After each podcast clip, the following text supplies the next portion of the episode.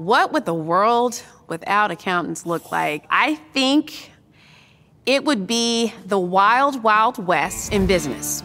When you think about what an accountant does, a CPA does, what an auditor does, they're the ones that are telling you, you can trust me, you can invest with me, you can lend to me. An auditor gives me assurance. If they go away, who can you trust? This is really not a far off question because when you look at the data, just in the past two years, 300,000 accountants have left the field. That's a huge, huge number. There are less students choosing accounting as a major. There are less students sitting for the certified public accounting exam. There are more people retiring out of the field that are coming into the field. Who's going to do your tax returns if you don't have any CPAs or accountants?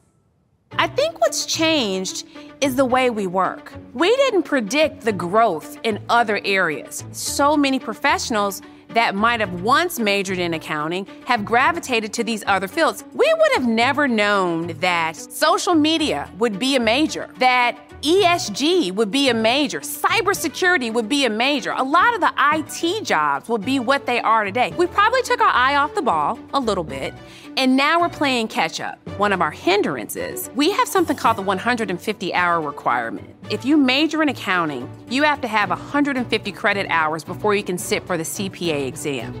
And so that has made college longer and more expensive. There's a lot of kids that go to graduate school and they want to get their MBA. But now what you're having to do is you have to go to graduate school, get a master's in accounting, and if you want to go get an MBA, you got to go back to graduate school to get that. Things are going to have to change in order to appeal to a group of Gen Z learners that want to work differently. So, what we've seen is organizations really starting to pay for that fifth year of college offering scholarship dollars for students to go back. Stay in school. We'll pay for your fifth year. We'll pay for you to sit for the CPA exam. We'll pay for your study materials. We just want to get you through. So you're starting to see organizations push to help students in a way that you didn't see in the past. I spend a lot of time talking to high school students, and what I really try to focus on is speaking about accounting as a skill set.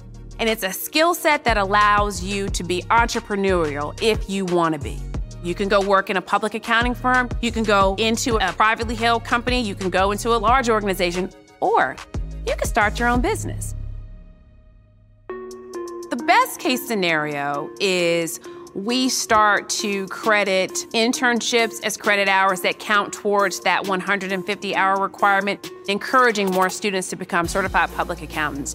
Worst case scenario, we have everybody retire out of the field and we are now going to majors that don't understand accounting and try to force feed accounting into people that never really understood it or wanted to understand it, but they are going to start opining on financial statements, which could be a little tricky. I'm scared to think about worst case scenario because I really, really, really hope we don't get there, but we're getting close.